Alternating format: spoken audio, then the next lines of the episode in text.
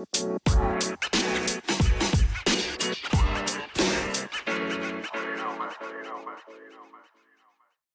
this morning we are continuing our sermon series entitled Out of the Ashes, based on the book of Nehemiah. Last week in our study, we learned that as soon as Nehemiah got his rebuild project off the ground, the people of Jerusalem came under some intense pressure. All the surrounding nations threatened to absolutely gut the people who were working on the wall if that's what it took to put an end to their project. That was terrifying but it did not have the impact that the opposition hoped. Uh, yes, initially the people were afraid, but at the end of the day, they were more determined than ever to work together to finish the task at hand. And that's often the impact that pressure has. It brings people together. It's kind of like the flame on a welding torch. You have two separate pieces of metal, but when you bring those together and use that flame, that heat, it melds them together and it produces this unbreakable bond.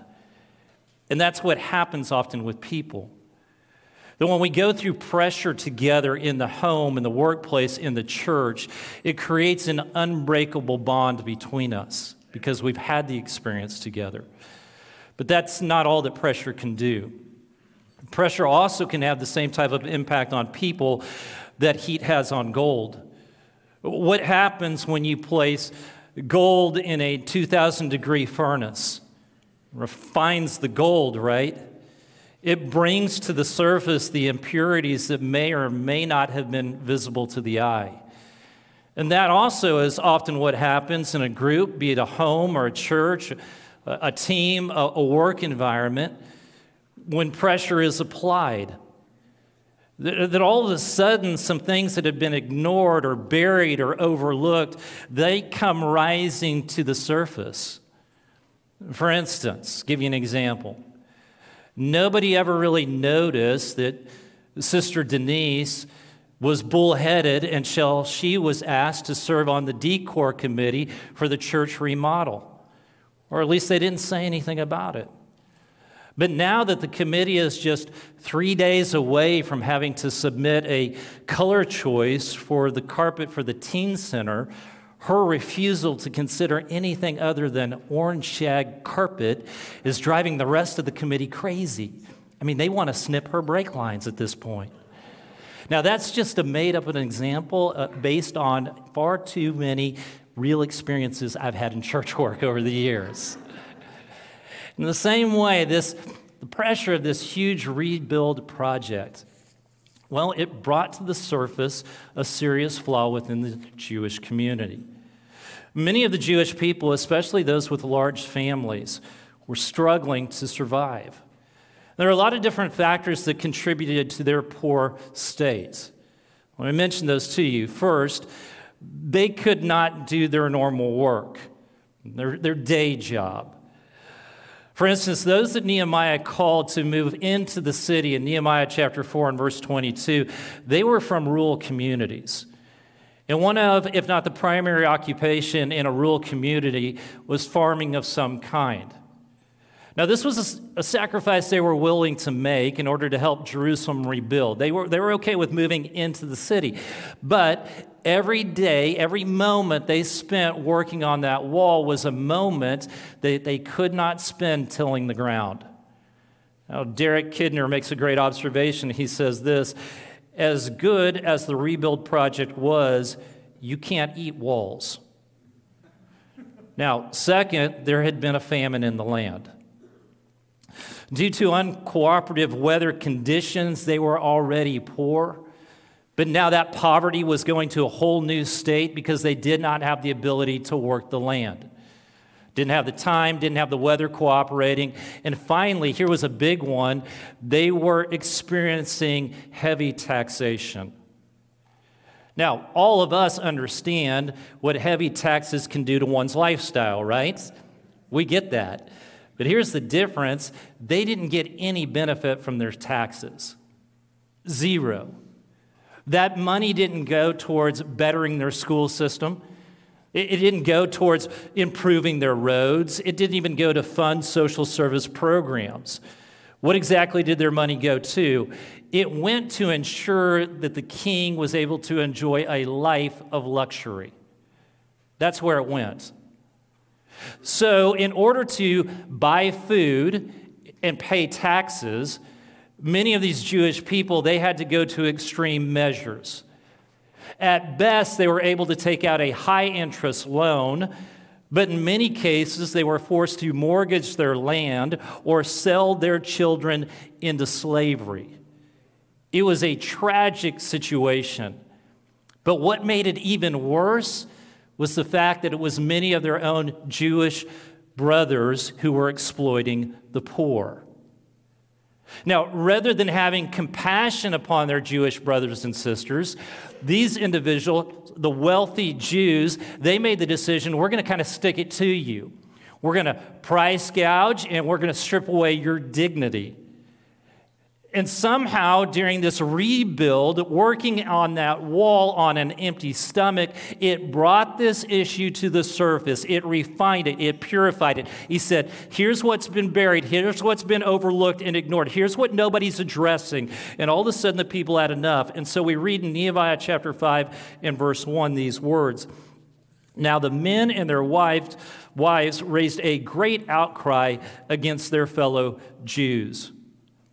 Not always, but in most cases, external pressure, outside pressure, it brings people together, right? Internal conflict, however, it almost always drives people apart. Now, this is one of the reasons that families and workplaces and teams and churches and countries don't always reach their goal because they end up doing battle with each other.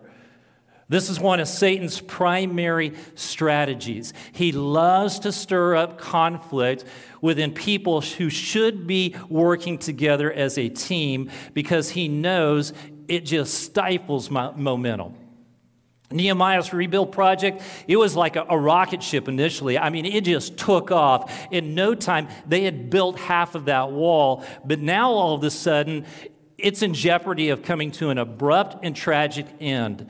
And Nehemiah, he is determined to make sure that does not happen. And so, what does he do? Well, first, I want you to notice what he felt. This is what he felt. Verse 6 When I, realized, when I heard their outcry and these charges, I was very angry.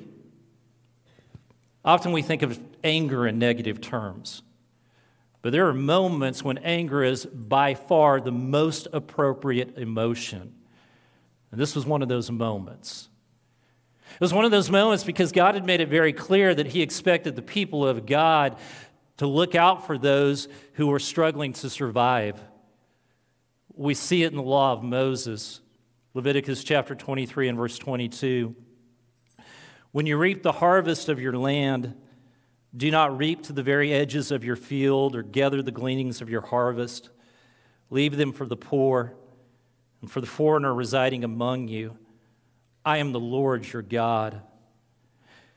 And through the prophets, God kept this expectation of caring for the needy front and center. One example is Zechariah chapter 7, verse 9 and 10. This is what the Lord Almighty said Administer true justice Show mercy and compassion to one another. Do not oppose the widow or the fatherless, the foreigner or the poor. Do not plot evil against each other. But if injustice in any form or on any scale does not cause one's blood to boil, something's wrong. It points to a serious heart issue. The fact that Nehemiah felt anger at this particular moment was further evidence that his heart was in tune with God's heart. And he was not only the right man to lead this rebuild of the wall project, but he was also the right person to lead the way in reuniting a fractured community. Nehemiah felt angry. But what did he do? Well, first, he took a timeout. We read these words in Nehemiah chapter 5, verse 6 and 7. When I heard their outcry on these charges, I was very angry. I pondered them in my mind. Instead of immediately going on social media and posting a, an angry tirade about how wrong this was, which typically raises defenses rather than convicts, Nehemiah took a time out to think things through. Now, what exactly did he ponder? Well, I can only speculate. But there are a couple of thoughts that come to my mind. And whether he thought these things or not, I think it's important that we think about these things. The first thought is this Is it true? Is it true? Because that's something that many of us don't seem to want to consider these days. What we seem far more interested in is what I want to be true than what actually is. Can we please slow down long enough to get the facts before we start taking swings at each other? Whether it's about politics or any other matter. Just because there appears to be an injustice does not necessarily mean an injustice has actually occurred. And no doubt at times it does. That is exactly what has happened. But sometimes that's not the case. And please never forget that when we make an accusation of someone being unjust and it's not correct, isn't it true that we're the ones who are being unjust? And once a false accusation is made, there is no taking back the damage that is done. And so we need to back up and we need to pause and we need to take a breath and we need to find out what is and isn't true before we do anything else. Now, once we are able to identify it, if it is true, then the second question has to be how do I best address the situation? Because in moments like this, in situations like this, you usually only have one shot to get it right. And if you come in half cocked and with not thought through uh, thoughts or information, the odds of you getting to a person to admit that they are wrong and guilty, let alone saying, you know what, I really need to change this matter in my life, they are slim to none. So you got to get it right. And it seems apparent to me in this text that Nehemiah, he took some time to make sure how to get it right. He took time to think about when and where to meet, and he took time to think about what is the best way possible for me to lay out my case before the people so they might consider what's actually taking place here. Amen.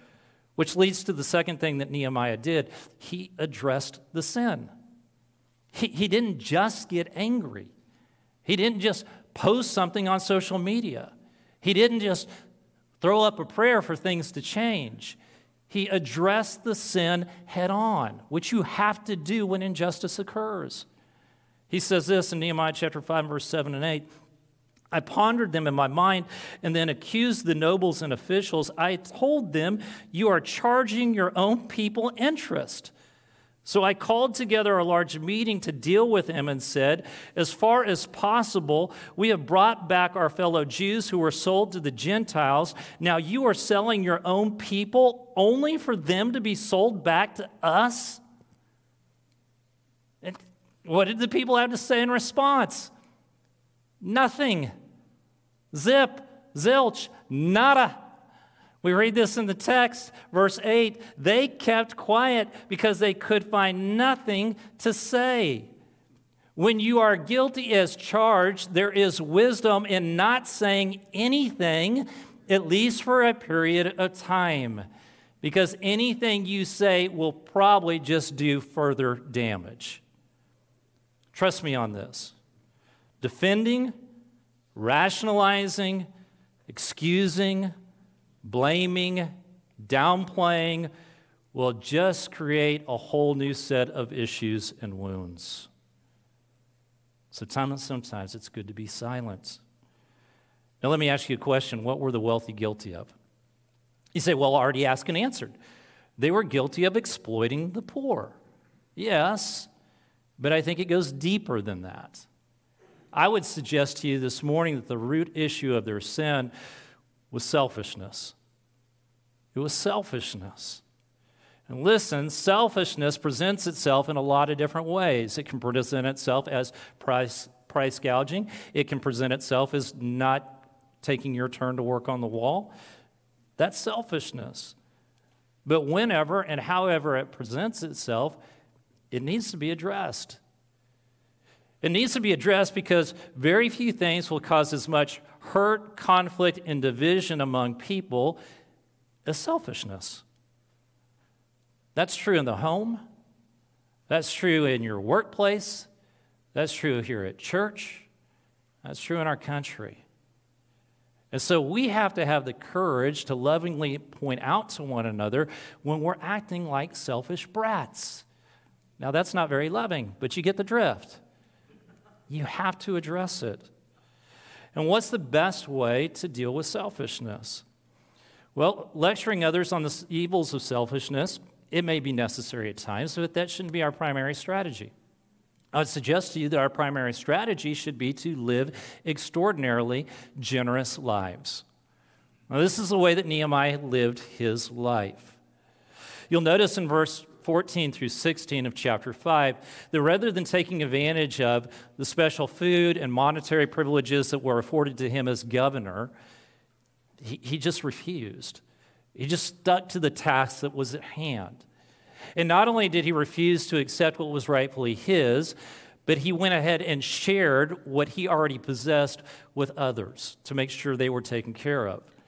And so in verse 17 and 18, we read these words Furthermore, 150 Jews and officials ate at my table, as well as those who came to us from the surrounding nations. Each day, one ox, six choice sheep, and some poultry were prepared for me. And every 10 days, an abundant supply of wine of all kinds. In spite of all this, I never demanded the food allotted to the governor because the demands were heavy on these people. Leaders, if you want the people that you're leading to make sacrifices for the good of the group, you have to set the tone. It starts with you. For instance, if you expect those that you're leading in your workplace to work late on Friday night, you can't leave at noon on Friday to go play golf. That doesn't work very well. You have to set the tone.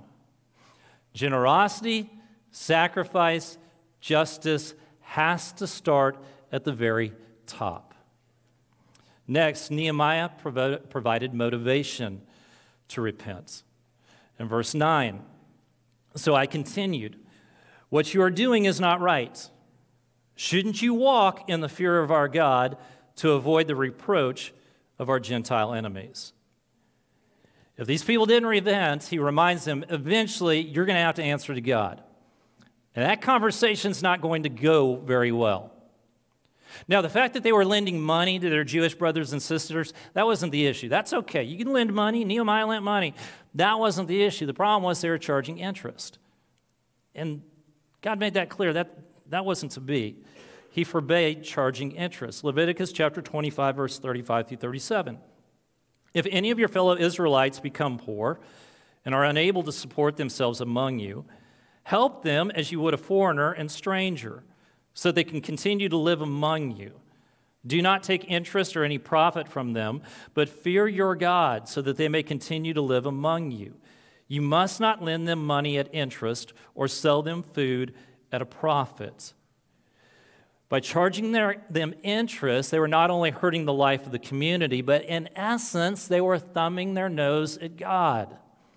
The psalmist writes this in Proverbs chapter 14, verse 31 Whoever oppresses the poor shows contempt for their maker.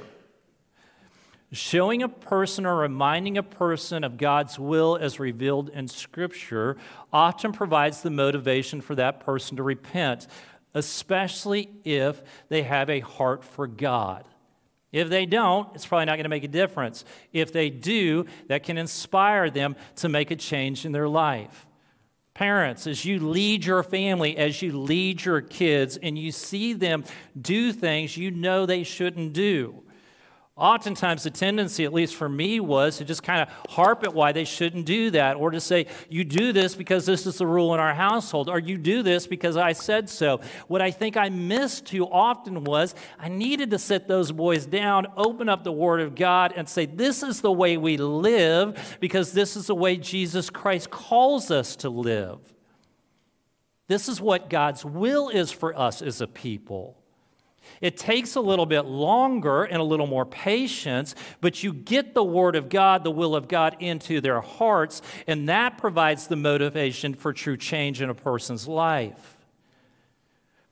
Now, Nehemiah didn't just call out their behavior as being wrong, he highlighted how it was having a negative impact on their witness. He basically says, Hey, how's the rest of the world going to believe that this God we serve is kind and he's just and he's generous and he's merciful when we're treating each other in such a horrible way? I mean, when you behave like that, there's no way people around you are going to buy this. He reminds them that here's your role in the world you are to image God. And, and, that provides motivation to change, right? And I hope it does for us as well, because we bear that same responsibility and privilege. We are to image God to the world. And so often, the way that we treat one another, whether it's in person or online or any other way, it has an impact on how pre Christians view God. So, are we treating each other the way that would reflect the character of God? Are we being kind? Are we being gracious? Are we being just? Are we being generous? Are we looking out for one another instead of taking advantage of one another? Because that forms people's view of God.